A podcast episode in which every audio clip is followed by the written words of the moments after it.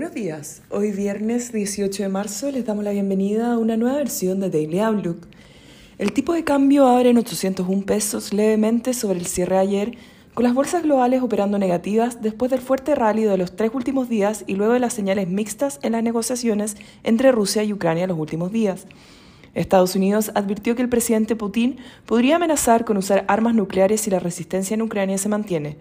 Por otra parte, el presidente Biden trataría de convencer hoy en una llamada al presidente de China para que use su influencia para terminar con la guerra, además de advertirle que Estados Unidos tomará medidas si China apoya a Rusia. Hoy podría ser un día volátil debido al Triple Witching, fecha que sucede cada trimestre en el tercer viernes del mes, donde expiran opciones de acciones, opciones de índices y futuros de índices. El petróleo pierde fuerza para operar estable después de subir 8% ayer, mientras el dólar se aprecia 0,4%.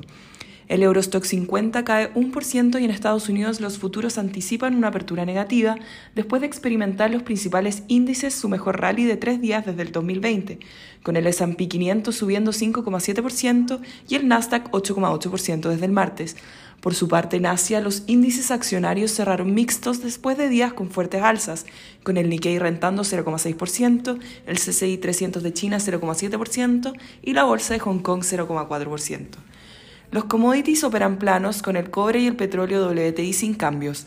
La moneda estadounidense a través del dólar index se fortalece 0,61%, mientras que el euro se debilita 0,76% respecto al dólar.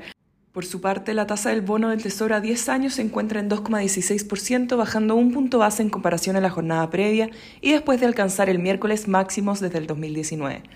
Respecto a datos, en Estados Unidos se publica la venta de viviendas usadas de febrero y el indicador líder del mismo mes. En Chile, el PIB del cuarto trimestre del 2021 se expandió 12% bajo el 13% esperado y desacelerándose del 17% del trimestre previo. Al medirlo respecto al trimestre previo, la economía creció 1,8% comparado con un 2,2% estimado por el mercado y un 4,9% del dato previo. El tipo de cambio opera en 802,5 esta hora con el dólar a nivel global debilitándose, el cobre operando al alza y las monedas emergentes mixtas. En cuanto a los técnicos, la principal resistencia es 804 y luego 810, la medida móvil de 50 días. Por su parte, a la baja el principal soporte se encuentra en 795, medida móvil de 200 días.